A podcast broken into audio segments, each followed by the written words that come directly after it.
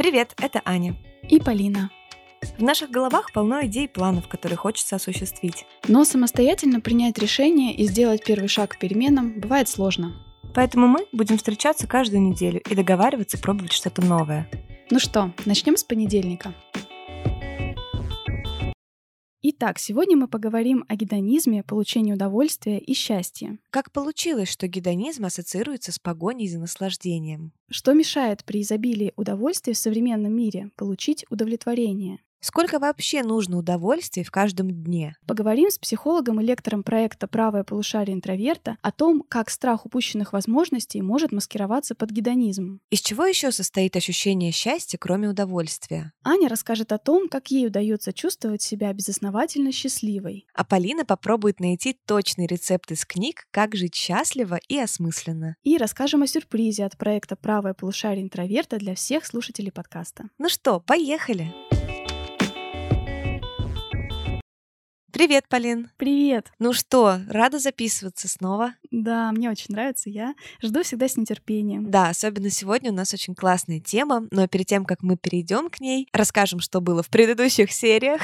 Мне кажется, это стало важно делать, потому что новые слушатели, которые приходят, может быть, не понимают, почему тема называется одним образом, а мы начинаем вообще с чего-то другого. В предыдущем выпуске мы обсуждали тему мигрени и о том, какой это социально важный вопрос и остростоящий в наше время, оставляли кучу интересных материалов с сайта «Впереди мигрени РФ», чтобы понять, нет ли у вас случайно этого неприятного заболевания у вас или ваших близких. Мы надеемся, что кому-то это помогло. Для себя же мы определили, что у нас мигрени нет, но у меня, по крайней мере, точно нет. У тебя как? Да, у меня тоже не было. Я единственное, знаешь, чувствовала такую вовлеченность, вот когда читаешь про все эти, про симптомы, и вот мы оставляли, да, такую э, музыку, которую написал один, да, композитор, О, которая да. вот передает ощущение от мигренозной боли. Пока читала все это, я прям почувствовала, как у меня начало где-то стрелять уже в голове и что-то такое. Ну, Надо же какая-то эмпатичная. Конечно, это очень серьезное расстройство. Если у вас, если вы не слушали предыдущий выпуск, а у вас или у ваших близких есть этот недуг, обязательно обязательно обратитесь к этому выпуску и посмотрите, там много-много полезной информации было. Мне это, кстати, помогло гораздо лучше понимать маму, которая страдает от этого заболевания. И если я когда-нибудь стану директором, каким-нибудь руководителем, знайте, что все, кто будет работать в моей компании, я буду с пониманием относиться к головной боли, от которой не помогают обычные таблетки. А сегодня у нас э, тема более приятная. Мы хотим поговорить об удовольствии, гедонизме, наслаждении, счастье. Сегодня у нас в гостях эксперт э, проекта «Правое полушарие интроверта». Это наши друзья и замечательный проект. И мне кажется, что как раз э, проект «Правое полушарие интроверта» идеально подходит по тему сегодняшнего выпуска, потому что очень много сейчас да, в информационном поле наставнических интонаций. Мы как раз э, в своем проекте пытаемся от этого уйти и создать ощущение того, что мы вместе с вами на одном уровне, пытаемся разобраться. Также и проект э, «Правое полушарие интроверта», он как друг. Вместе с вами разбирает темы по психологии, по искусству, кстати, в том числе. Разбирает интересные фильмы, на которых мы все росли, и в том числе с точки зрения психологии. В общем, э, мы, в принципе, настолько совпадаем в своем видении, как преподносить информацию, что я чувствую, что разговор будет супер интересным. Mm-hmm. И сегодня у нас в гостях одна из лекторов этого проекта Анастасия Кулькова, психолог когнитивно-поведенческий поведенческой психотерапии. Она посвятила изучению психологии 10 лет, совмещает работу психологом и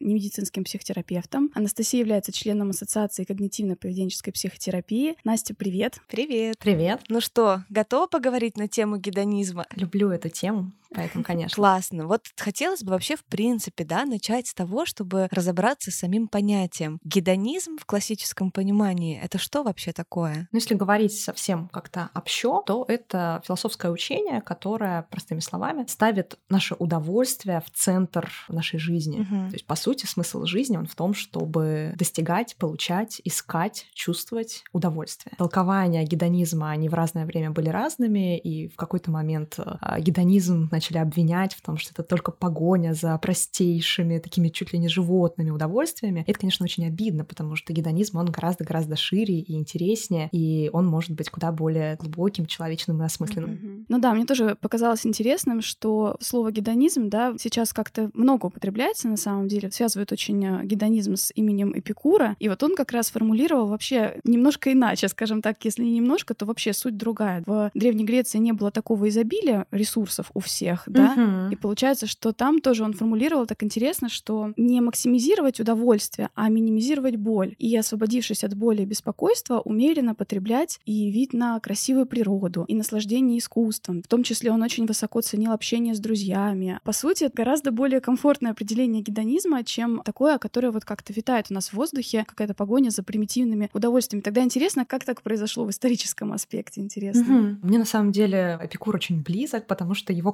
концепция вот минимизировать страдания, она очень близка к психотерапии на самом-то деле. Очень много из того, что я делаю там, со своими клиентами, чем коллеги занимаются, это минимизация страданий, чтобы пространство в жизни у человека появилось для того самого ну, возвышенного гедонизма. Есть такое мнение, что гедонизм как э, такие приземленные удовольствия, это такая римская придумка, да и то это то, что было доступно, конечно же, да, только каким-то высшим слоям общества. Как правильно Полин сказала, что вот гедонизм в таком несколько приземленном, что ли, варианте, хотя, наверное, не хочется даже его тут э, унижать совершенно, он появился вот в обществе изобилия. Конечно, сама идея, она существовала, но воплотить ее человеку не высшего класса, да, у которого есть вот все, все доступное, все доступные ресурсы, а человеку среднего класса, да, или более низкого достатка, а была возможность э, есть вкусную пищу, да, как-то себя развлекать, иметь вообще возможность получить удовольствие довольно быстро и просто. Это все появилось совсем недавно. Это, наверное, вот придумка конца 20 века, там, 70-е годы. А до этого это скорее была такая идея, которую реализовывали в 18-19 веках какие-нибудь дворяне. Подождите, не соглашусь. Я считаю, что на Руси тоже был гедонизм, и он назывался водка.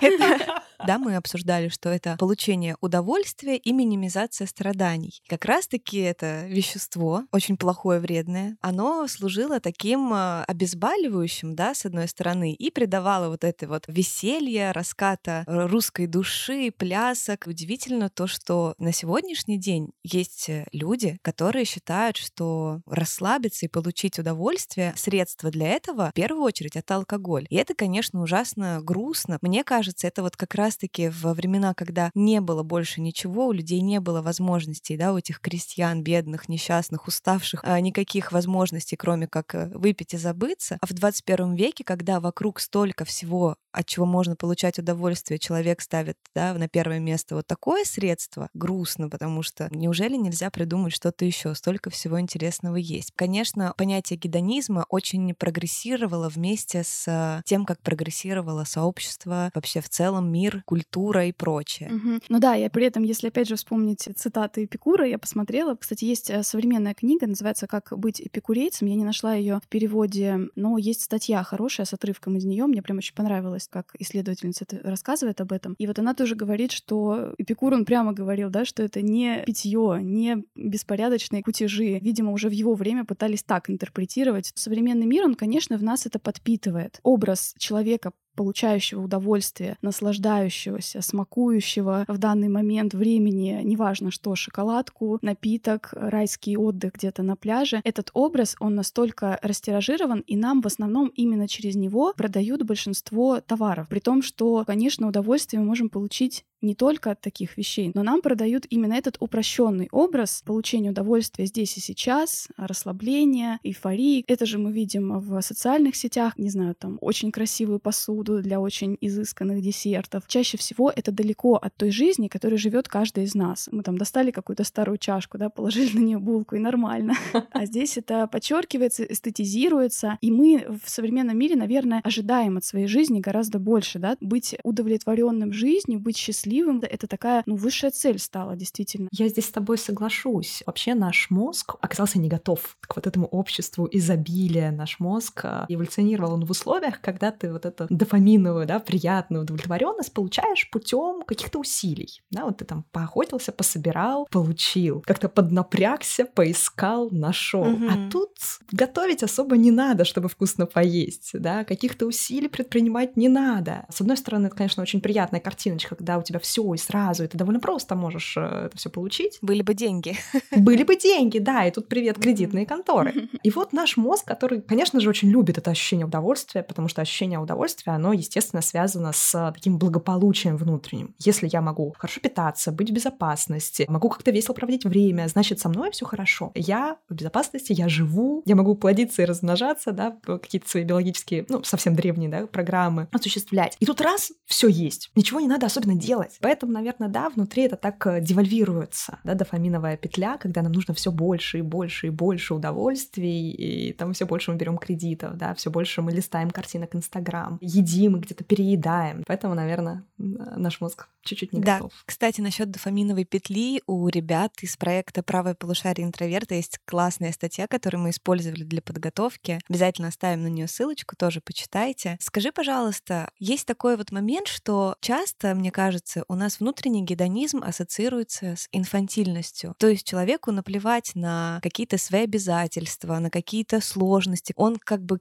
бросает вызов, отказывается от этого в пользу праздного существования. Есть ли нечто общее между гедонизмом и инфантильностью? Да, наверное, особенно если мы говорим о том гедонизме, который э, вот более упрощенная версия, не, эпикур, не эпикурейский гедонизм, а вот э, какие-то более простые удовольствия, mm-hmm. то несомненно, потому что максимально в нас развит тот самый упрощенный гедонизм э, ну, в начале нашей жизни. Есть такое понятие, как фрустрационная толерантность, то есть способность переносить неприятные неприятное воздействие, способность терпеть, да, способность выдерживать, справляться. Это очень такая взрослая характеристика. Uh-huh. И по сути, действительно, минимально у нас эта характеристика развита в самом-самом начале жизни. Представим себе совсем маленького ребенка, там он замерз, что он делает? Он кричит. Ему стало страшно, он кричит. Он захотел поесть, кричит. И по сути, когда мы в себе наблюдаем такое же ощущение, что я хочу есть, или там я хочу солнце в Питере. Хотя нет, я сейчас ехала, и солнце было в Питере. Ты получила удовольствие, да? Небольшой заряд, правда правда гедонизма. Ты абсолютно права, что это несколько инфантильная черта. Сниженная способность переносить э, неудовлетворенность и желание здесь и сейчас. Это такая импульсивность. Про себя могу сказать, что у меня в какой-то мере это точно есть. У меня тоже. В том подходе, в котором я работаю, в том числе схемотерапии, есть такая категория нашего поведения, называется как раз импульсивный ребенок. Это ребенок, который не способен терпеть. Полина молчит, да, мы, мы рассказываем, значит, про такое, что да, да, у нас тоже такое есть. Полина молчит. Но у меня вопрос к тебе, дорогая. Ты что, вообще, что ли, не, не ребенок этот требовательный? У тебя такого нет, ты супер взрослая, терпишь все неудовольствия. Нет, у меня на самом деле есть, но тут вот я как раз задумалась, потому что у меня одновременно здесь две характеристики. Мне как раз мой психотерапевт говорит, что справляться — это очень про меня. Вот я человек, который постоянно справляется, у меня вся жизнь такая. Но при этом я тоже, я очень тяжело не выношу, когда мои uh-huh. какие-то ожидания, например, не сбываются. Особенно то, что uh-huh. я запланировала. Я вот здесь хотела, знаете, о чем подумать? еще, что по сути удовольствие, оно сопровождает любое снятие напряжения. То есть у нас есть какая-то потребность, которую мы хотим каким-то образом удовлетворить, и мы можем ее удовлетворить, ну, как бы минимально, да, закрыв, а можем удовлетворить так, угу. чтобы дополнительная была вот эта добавочная стоимость в виде удовольствия. Мы вот хотя говорим, что, да, современное общество имеет такое, да, изобилие, но мне кажется, что очень многие из нас живут вот по этой низкой планке. В повседневной жизни мы не стремимся там, чтобы каждый наш обед был каким-то роскошным. Да, это другая сторона вопроса, что есть люди, для которых, правда, получение удовольствия иногда может даже казаться каким-то, может быть, запретным, да, то есть это как-то может из детства идти по-разному. Вот здесь тоже, да, наверное, как психотерапевт Настя нам лучше объяснит. Бывают такие истории, как они возникают. Да, здесь мне с тобой хочется согласиться, и опять же, огромное количество людей, которые являются клиентами психотерапевтов, психологов, консультантов, это люди, которые не способны либо получать удовольствие, тогда мы говорим об ангидонии, это, например, тот же симптом депрессии, депрессии на самом деле, да, когда человек получал от чего-то удовольствие, и тут раз выключила, mm-hmm. да, как будто ты жуешь картон. И это очень страшное ощущение. С другой стороны, ты способен получать удовольствие, а тебе нельзя. Вот есть внутренние твои психические структуры, которые тебе запрещают. И на самом деле это очень сильно подпитано культурально именно в нашей стране. Вот это вот отношение, что человек лясы mm. точит, да, или делу время, потехи час. Ой, терпеть не могу И что человек, который позволяет себе некую толику удовольствия, может внутри себя ощущать некий дискомфорт, что я какой-то бездельник, я какой-то праздный, вообще лентяй, я не занимаюсь ничем полезным. И это навязчивая идея, что каждую секунду твоей жизни ты должен проводить с КПД равным 100%, это люди, которые живут на самом деле довольно несчастную жизнь. Так, ну хорошо, я поработал, надо отдохнуть. Но во время этого отдыха что происходит в твоей голове? Что, боже, я сейчас могу книжку прочитать, послушать подкаст, нет, лекцию посмотреть. И в итоге человек вроде выглядит так, как будто он отдыхает, но на самом деле в его голове отдыха не происходит. И такой человек может э, целый день пролежать. И у него спрашивают, слушай, а ты отдохнул? Нет, потому что психика работала на невероятных каких-то оборотах, да, пытаясь просто справиться с этой идеей, что надо проводить время с пользой, нельзя отдыхать, нельзя удовольствие. И то, и другое, вот что ангидония, что такое mm-hmm. запрет, это ну, довольно страшно внутри. Я здесь можно поделюсь одним любопытным исследованием на эту тему, как люди оценивают, э, какие они чувства испытывают работая и какие чувства они испытывают отдыхая. Вот люди чаще испытывают ощущение эффективности, уверенности в себе в рабочие часы, а дома переживают состояние апатии. Но при этом, когда этих людей спрашивали, чем бы они хотели заниматься, они все почти говорили, что на работе они хотели бы заняться чем-то другим, а дома бы они продолжили делать то, что делают. Существовал такой разрыв между убеждениями о свободном времени и о работе, потому что работа чаще всего это какая-то обязанность, которую нужно выполнять, а досуг мы можем планировать сами, и поэтому это для нас более ценная деятельность. В голове думаем, что нам больше понравится отдыхать, а фактически нам больше нравится работать. Mm-hmm. Я тоже человек, который очень часто именно через работу получает э, максимальное удовольствие.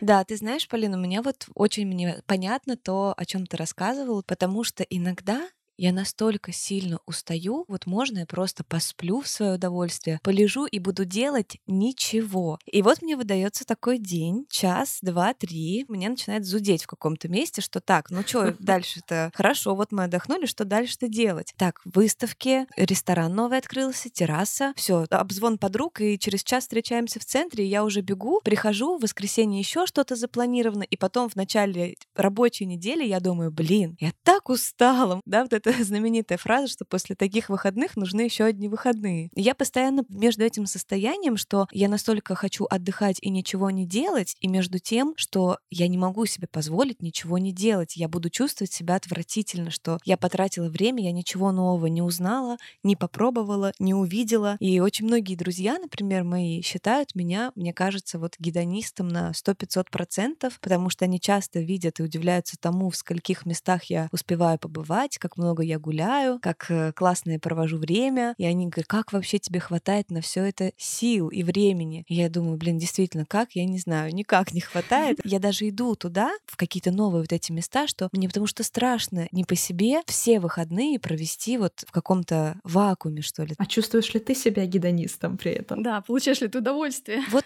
хороший вопрос. Я в моменте получаю удовольствие, а потом, э, ну, я устаю. Естественно, я получаю удовольствие там пробуя новый офигенный десерт, который там сверху обжигается, а внутри ягоды мороженое оттуда вываливается, и все вот это вот красиво в красивом ресторане. Естественно, в моменте я получаю удовольствие. Но потом я понимаю, что даже эти удовольствия, они из меня забирают силы. То есть даже вот это яркое, интересное, увлекательное времяпрепровождение, оно меня устает, можно сказать.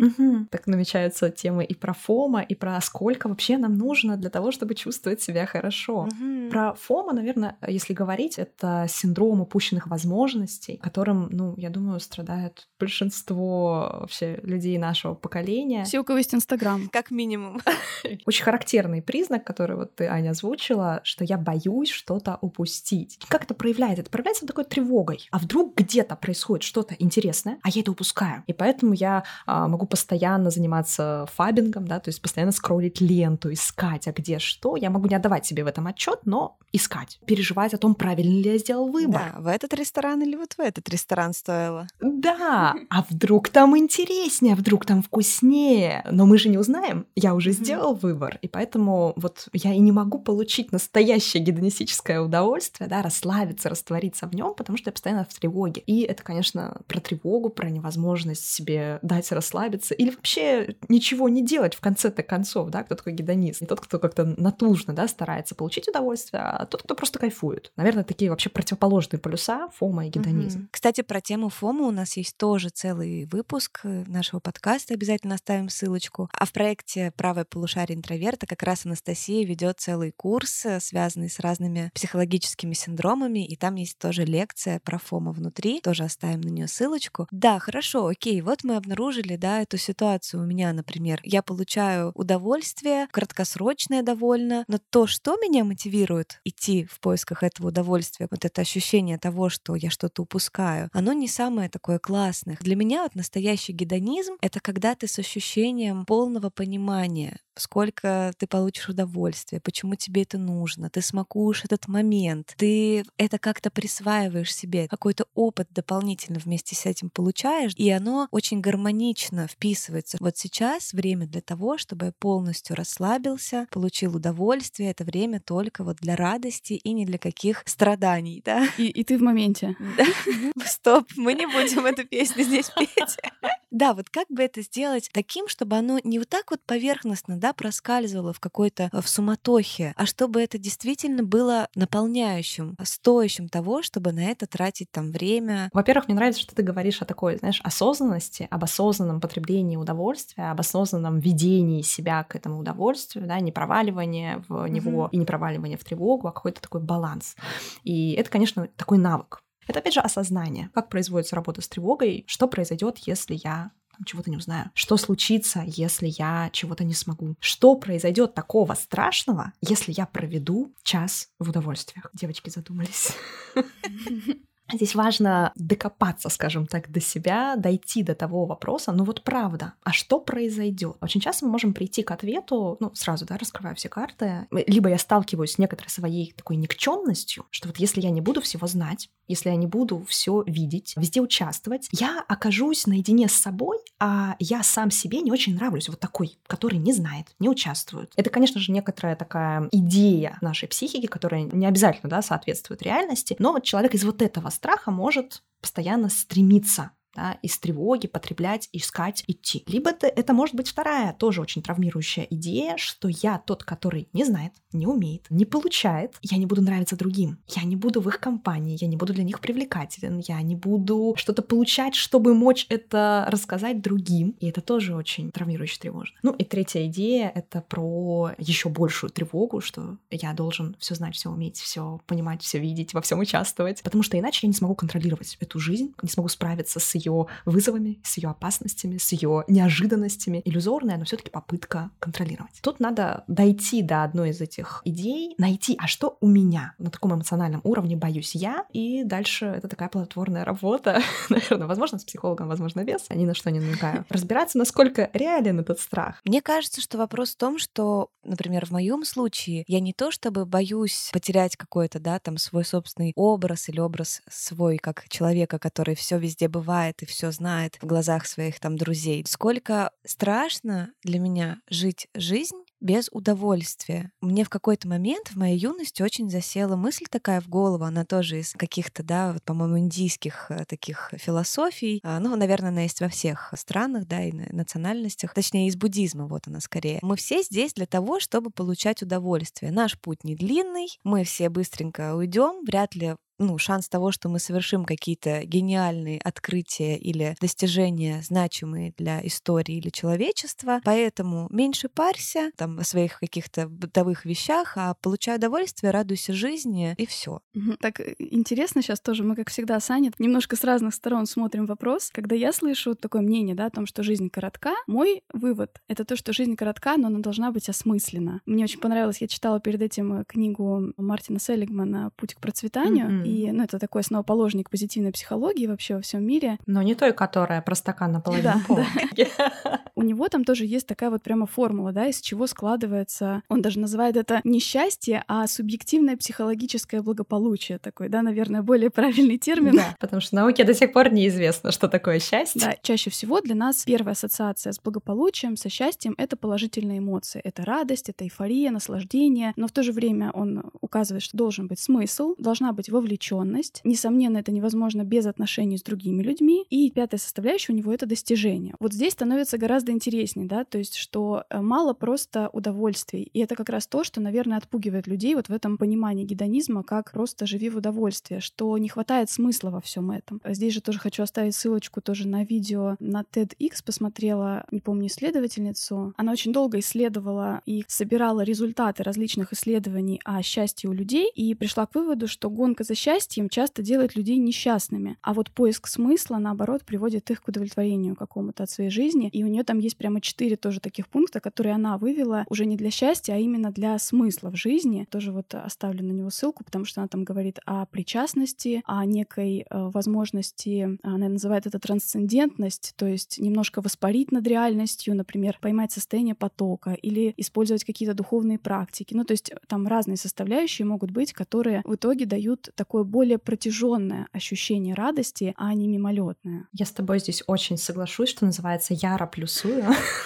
Например, вот эта вот идея про то, что нужно идти только к удовольствиям, только к радости, она очень мешает вот в такой, знаете, соседней истории поиска дела жизни да, когда люди задумываются, а чем бы мне заниматься, какую профессию выбрать, они, к сожалению, часто ориентируются на то, а что мне нравится. И вот еще вот эта идея, которая мне совершенно не нравится, сделай хобби своей работой, и ты не будешь работать ни один день. Да неправда! Ну да, мы, кстати, тоже это обсуждаем. Правда, ошибочный путь ориентироваться только на удовольствие, потому что удовольствие, оно такое приходящее. А плюсом, да, мы сталкиваемся с тем, что мы строим неверные ожидания. Нам кажется, что вот мы будем работать, и каждый день будет словно такая радость и восхищение и вдохновение, а оказывается, что есть рутина, есть какие-то обязательства. И действительно, многие исследователи, которые говорят о том, как найти свое призвание, как найти дело своей жизни, то ориентироваться не такие более гедонистические воззрения, а на осмысленность, да, в чем ты видишь смысл, что кажется тебе важным, что кажется тебе значимым. Это более длительное, такое пролонгированное ощущение удовлетворенности, наверное. Вот знаете, то, о чем вы говорите, для меня, оно скорее про состояние счастья. Если перед этим я именно говорила о форме гедонизма, да, что вот э, нужно получать удовольствие и меньше там думать о каких-то там супер мировых э, влияниях своих, да, то, о чем вы говорите, это скорее ближе для меня к понятию счастья. Особенно с появлением нашего подкаста в моей жизни я открыла для себя как раз вот этот вид удовольствия от преодоления того, что было сложно, но ты сделал. Ты устал, но получил продукт, да, какой-то вот результат этого. Раньше у меня не было проблем, да, я просто действительно праздно шаталась по Санкт-Петербургу, получала удовольствие от каждого лучика солнца пойманного, от каждой песни в наушниках и от каждого съеденного десерта. Мне кажется, просто как раз-таки со временем поменялось мое понимание о том, что такое счастье, и оно стало как бы сложнее, но за счет этого и интереснее. Поэтому мне теперь недостаточно просто гедонизма, да, для того, чтобы ощущать себя счастливым счастливой, как раньше, да, и заниматься там проектами, преодолевать какие-то свои сложности там в психотерапии, потому что делая это, я ощущаю вот эту осмысленность, о которой вы говорите. Да, ты права, наверное, мы как-то раз и перескочили с ощущения более простого удовольствия к ощущению более сложного счастья. Хотя науке и неизвестно, что такое счастье, mm-hmm. но вот э, то, о чем говорила Полина, да, субъективные показатели благополучия внутреннего личностного, они как раз-таки находятся где-то на стыке, да, что счастливая жизнь — это, в принципе, принципе, про ощущение вовлеченности, ощущение удовлетворенности и место для простых человеческих радостей. Да, мне тоже кажется, что здесь, наверное, не должна звучать как бы ложная дихотомия между угу. гедонистическими удовольствиями и достижениями и осмысленностью, да. Конечно. Восторг от, например, от того, что ты чему-то учился, я не знаю, там, водить машины, вот ты, наконец, впервые сел, едешь, и вот эта вот радость от того, что ты смог, да, это было сложно, ты там сдал кучу экзаменов, и в то же время радость от, не знаю, просто от стакана холодного лимонада, там, там, да, в жаркий день. Они отличаются, но не нужно недооценивать и ставить одни выше других. Конечно, для нас важен источник тоже положительных эмоций. Это вот интересная мысль, кстати, из другой книги тоже исследовательницы по счастью Сони Любомирски. И она говорит, что, конечно, важен источник удовольствия, потому что нам нравятся заработанные удовольствия. Трудились над чем-то, и вот от него получаем удовольствие. И она в своей книге формулирует 12 действий счастья. Это те вещи, для которых нужны усилия. Не знаю, например, практиковать осознанность и медитировать, да, ты вырабатываешь вырабатываешь привычку, ты прилагаешь усилия, и это тебе доставляет удовольствие, потому что ты в это вложился. А те вещи, которые от тебя не зависят, они для тебя все-таки более мимолетны. Внезапная чашка кофе, внезапный лучик солнца от тебя не зависели. Они как бы появились все-таки немножко из внешних обстоятельств. Угу. Здесь мне хочется, знаешь, проговорить еще об одном исследователе счастьем. Я очень люблю нежно его книжку угу. «Спотыкаясь о счастье» Дэниел Гилберт. Я ее очень рекомендую. И вот Гилберт пишет о такой идее, как у Маяковского, да, было, что наша планета для счастья мало приспособлена, что вот наш мозг для счастья мало приспособлен, и счастье невозможно как-то целенаправленно, стопроцентно гарантированно создать о него можно только споткнуться. Угу. И он там рассказывает очень интересно про наш мозг, который, правда, не приспособлен к счастью. Плохая память, да, мы не помним, что нас делало счастливым. Огромное количество когнитивных искажений, которые мешают ощущать и воспринимать счастье. Очень много фантазируем на будущее, как мы там будем счастливыми. Поеду в другую страну, или я пройду какой-нибудь курс, выйду замуж, перееду в квартиру, и как буду счастливым. А нам больше нравится процесс. Результат порой нас как-то немножко разочаровывает. Вы знаете, девочки, что хочу вам рассказать? На этой неделе, ну, мы же знаем, да, какую мы будем записывать тему. И так получается, что когда ты уже знаешь, что будет, ты выцепляешь очень много мыслей на этот счет, рефлексии какой-то внутренней. И что я поняла? Вот эта интеллектуализация как раз э, счастья и удовлетворения, она меня немножко затянула в свою пучину. И поняла я это, когда я ложилась спать, и я включила какую-то там медитацию для сна, и затем начала играть очень спокойная, приятная музыка. Я поняла, что я еще не сплю, и я просто лежу и слушаю музыку и получаю от этого удовольствие. И я просто настолько прослезилась, потому что я поняла, что я настолько давно этого не делала. Например, я раньше всегда шла, когда по улице, я как раз обращала внимание вот, да, на этот там солнце светящееся, на листву, на каких-то прохожих, на их э, лица, на кучу-кучу вещей, и это звучало как внутренняя какая-то молитва как благодарность вообще за то, что я здесь, я вот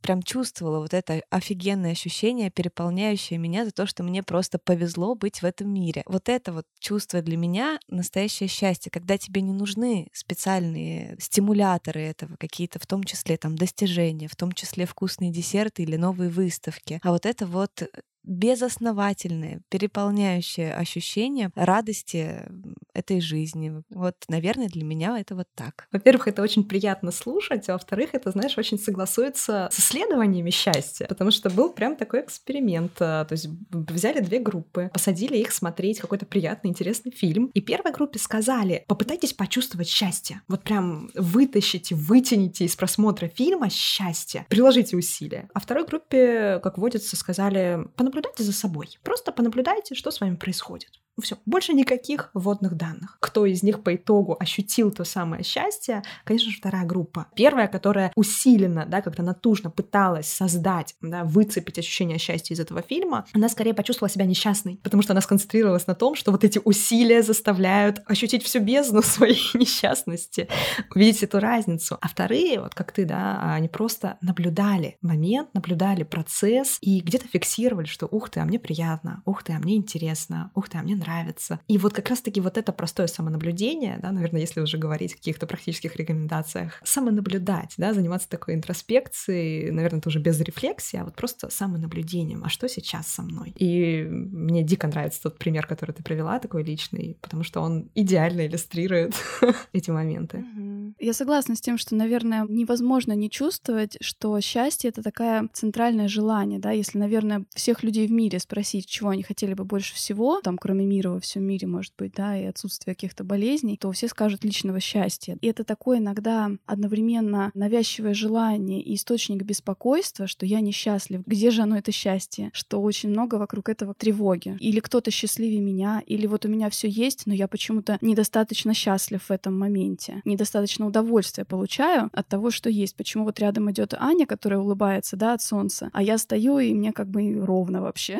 Но мне очень нравятся цифры, мне очень нравится конкретика, и я вот в той же книге, да, Сони Любомирски, мне понравилась эта формула о том, что счастье раскладывается у нее, да, на процентные факторы влияния. И на 50% она говорит о том, что есть такой генетически заложенный базовый уровень счастья нашего, которому мы, что бы с нами ни происходило, как бы мы ни думали, как бы мы ни действовали, мы к нему возвращаемся. На 10% это обстоятельства, то, что с нами происходит, какая у нас работа, довольны ли мы ей и прочее, там, здоровье и все-все-все остальные внешние факторы. И 40% остается на наши осознанные действия, на то, как мы думаем, на то, как мы говорим, что мы делаем, на наши мысли и привычки мышления, поведения. Получается, что даже если предположить, что там на 50% да, различия между нами вот генетические, то 40% мы можем осознанно влиять на то, чтобы это ощущение удовольствия от жизни приходило в нашу жизнь чаще. Чаще всего, на самом деле, эти советы довольно банально звучат. Радуйся жизни, а, будь благодарен. Сколько можно.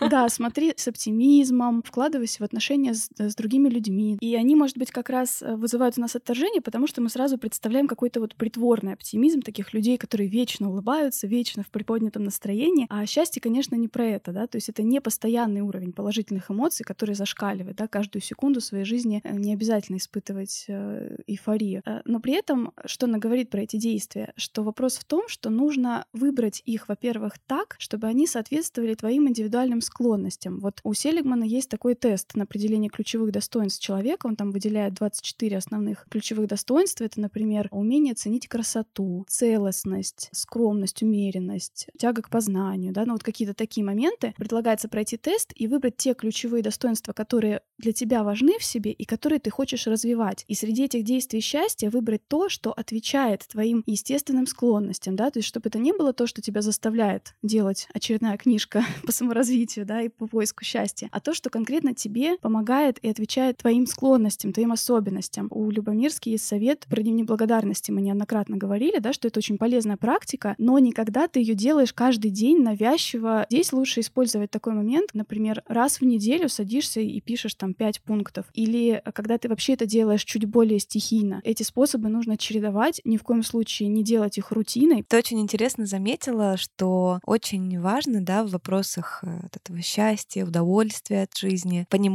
свои личные предпочтения, создавать э, некое разнообразие в том, а что могло бы тебя заинтересовать и испытать удовольствие да, от того, что ты, вау, вот в этом месте узнала что-то новое. Что могло бы тебя увлечь, и ты бы сказал вау, потому что ты даже не заметил, как пролетело это время. Это было супер интересно. И как раз наши друзья, проект «Правое полушарие интроверта», они как раз про вот это разнообразие любой информации, которая настолько легко и доступна, что пропадает вот это ощущение того, что ты занят действительно делом, да, и вот сидишь и учишься чему-то. Вот я когда читаю те же посты, да, которые интересны, они про психологию, не о том, что нам пригождается, да, в том же нашем подкасте, я испытываю радость от того, что это как детективное расследование фильмов на предмет того, как это вообще связано с разными аспектами да, психологического там, здоровья или наоборот, не здоровья психологического, как многие те фильмы, которые мы любим про любовь, на самом деле абсолютно деструктивные. Про созависимые отношения. И про сталкинг. Да, да. И я когда читаю эти посты, я прям... У меня такое ощущение, что я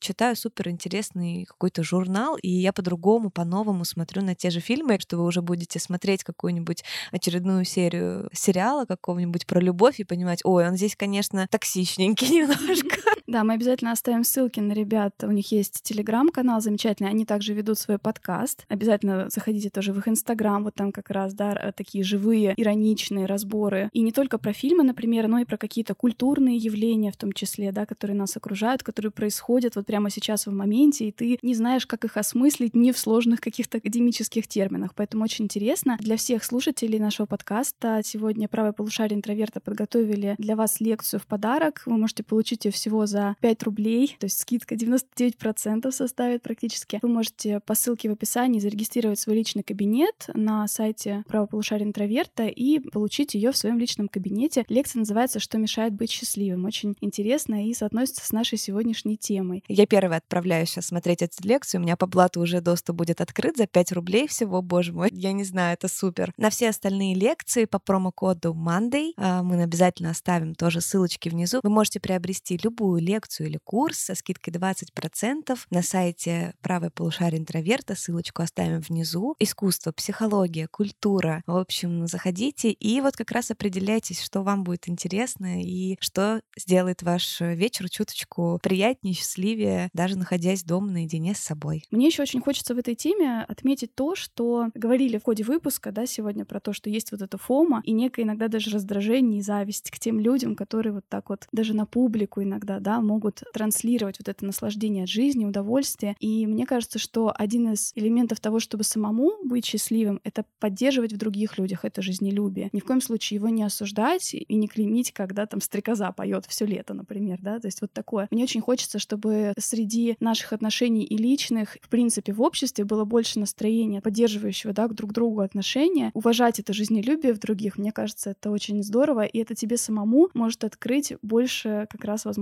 для удовольствия. Здесь мне хочется, знаешь, как-то тебе тоже плюсовать.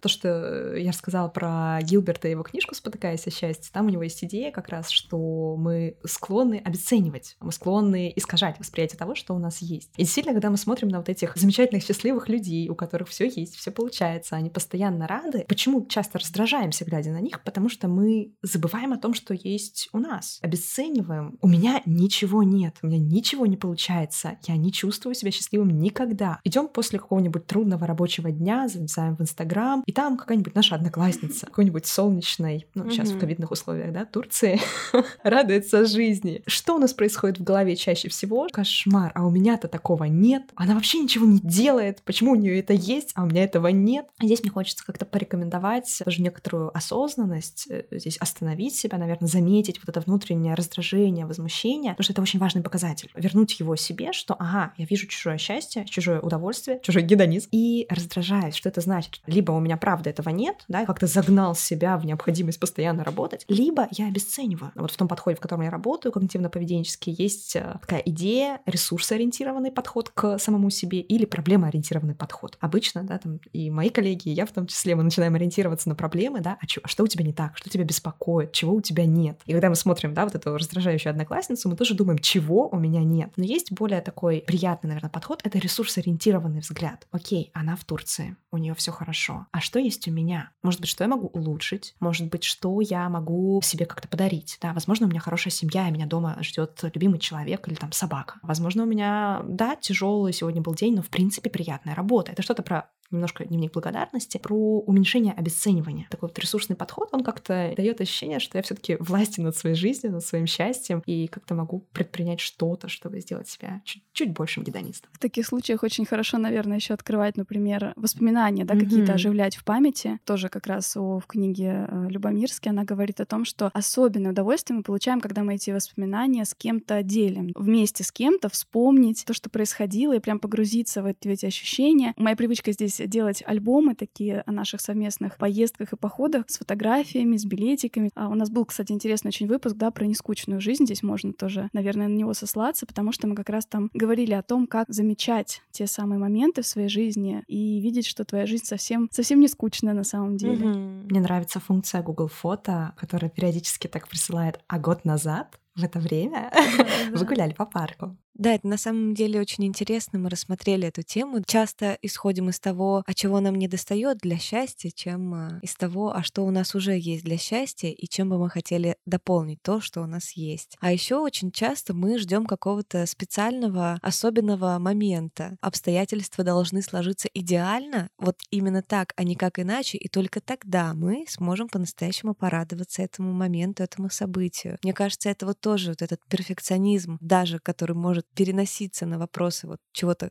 классного, какого-то удовольствия и прочего, он тоже может отравлять этот момент. Это совершенно точно, я здесь с тобой соглашусь, потому что, опять же, я и многие мои коллеги работают с таким жизненным перфекционизмом. А многие думают, что, ну нет, я-то не перфекционист, у меня-то не стоят mm-hmm. все там чашечки в одну сторону. Но перфекционизм — это вообще не про чашечки. Перфекционизм, он как раз-таки вот про требование идеальности. Да, более того, я не просто mm-hmm. требую идеальность, я считаю, что она возможна, да, что я могу, зарабатывая не самую да, великую цифру, но в какой-то момент вдруг оказаться в квартире на Невском с окнами на Невский, и только mm-hmm. там я почувствую себя счастливым. Это требования к себе очень высокие и подчас невыполнимые. Причем человек не просто требует от себя, да, что я могу быть счастливым только работая вот в этом месте. Получается, игнорирует все остальные возможности. Да, у него либо mm-hmm. так есть, либо ну, все остальное не считается. Большую часть своего времени жизненного он фокусируется на несчастливости, да, чего у меня нет, что у меня не получается. Такая рекомендация перфекционистам, хотя, наверное, трудно выполнимая,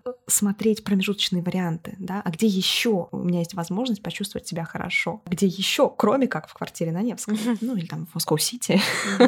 У кого что. Да, и вот как раз э, Настя подготовила для наших слушателей чек-лист, который поможет вам понять, а есть ли у вас признаки перфекционизма по отношению да, к своим ожиданиям от жизни или к себе самому, потому что очень часто мы даже не замечаем, насколько мы можем быть категоричны к себе и строги к своей собственной жизни. У кого-то мы так сквозь пальцы посмотрим на то, что у него что-то в кавычках криво, да, идет, а на себя мы просто что, да как это вообще могло быть? Mm-hmm. В общем, обязательно переходите в описание, и там будет ссылка с вот этим чек-листом. А мы в своем инстаграме тоже расскажем о тесте на ключевые достоинства Селигмана, который поможет понять, развитие каких ваших качеств принесет вам больше всего положительных эмоций. Это очень интересный такой тест. Я вот собираюсь как раз в виде челленджа на этой неделе тоже его обязательно пройти. Даже если счастье мимолетно и сваливается откуда не ждешь, все равно интересно попробовать как-то инструментально к нему подойти. И второй момент тоже, который из книги Сони Любомирски, у нее 12 э, действий, да, вот этих действий счастья. И мы тоже обязательно оставим этот список в своем инстаграме, Манды нижнее подчеркивание касты. И там же есть интересная еще такая штука у нее, идея, которая мне понравилась. Можно выбрать, например, одно ключевое действие счастья, которое для тебя, ну, более естественно. Уже ты знаешь, что ты от него точно получаешь удовольствие. И у нее в книге есть классная таблица, которая показывает, какие дополняющие действия счастья к нему подойдут. Например, если ты наслаждаешься жизнью, умеешь, да, получать удовольствие от простых вещей, то тебе очень хорошо подойдет, например, дополнительное действие искать состояние потока, в деятельности, которой ты занимаешься, да, это тоже такая вещь, в которой часто люди отмечают как состояние счастья, да, в этот момент. И также тебе подойдет ставить цели. Каждый из нас, да, определение счастья хоть наука и не знает, но для себя мы, наверное, знаем, в какие моменты мы бывали счастливыми. И оттолкнуться от этого и искать те удовольствия, которые это ощущение будут э, сохранять и поддерживать, это очень индивидуальный вопрос. И мы вот всем, всем слушателям сегодня, наверное, советуем то же самое, да, посмотреть на себя и попробовать поисследовать для себя этот вопрос на этой неделе. Да, поэтому вызов на эту неделю. Вспомните пять самых счастливых моментов своей жизни. Вспомните какие-то дни, когда вы по-настоящему купались в удовольствии, в наслаждении, без чувства там стыда какого-то, мельтешащих мыслей о том, что вам нужно еще что-то успеть, кучу всего сделать. В общем, вспомните пики своей самой счастливой, кайфовые в жизни, обязательно посмотрите лекцию от правого полушария интроверта о том, что нам мешает быть счастливыми. Просто идите в кафе и съешьте свой любимый десерт, послушайте музыку, посмотрите на небо, какой там форме сегодня облака летают. Наверное, в качестве такого завершающего какой-то рекомендации мне хочется предложить идею, что счастье, оно куда ближе, чем кажется. Нам не требуется каких-то титанических усилий, сдвигов, чтобы раз и стать счастливыми. Что счастье, оно просто часто наблюдается, вот как в военном примере, в какой-то мимолетности, в приятности. Наша задача замедлиться, на словах это, конечно, проще, понаблюдать, попытаться разрешить себе, замечать и почувствовать, а что мне сейчас хорошо. Может быть, вы слушали этот подкаст, и вам тоже было хорошо. Да, мы надеемся, что вы испытали такое же удовольствие от прослушивания, как и мы от записи. Настя, спасибо тебе большое. Спасибо проекту «Правое полушарие интроверту», что у вас такие открытые эксперты, такие свои на одной волне с нами, да, с обычными людьми, которые пытаются разобраться в том, что к чему вообще в этом мире. Спасибо вам. Мне очень понравилось, правда. Ну, а мы услышимся с вами уже в следующем эпизоде. Целуем. Пока-пока. Пока. Давай, может быть, Настя тоже что-то такое завершающее да. скажет, какой-то... Да. Вот, Аня пожелала всем круассан съесть. А, то есть твой любимый круассан. Я сказала любимый десерт. Я буду знать, что ты любишь круассаны. Ну, я как-то, видимо, знаешь, это вот это Инстаграм, Рилс на меня влияет. Эти вот круассаны, они там режут без конца вот эти свои сочные. Это, кстати, хорошая рекомендация смотреть на то, что делает счастливым других, а, и пытаться приложить это к себе. Хм, а может, правда мне круассан зайдет? А может, брауни? Не знаю. А какой у тебя любимый десерт, кстати? У меня шоколадное мороженое.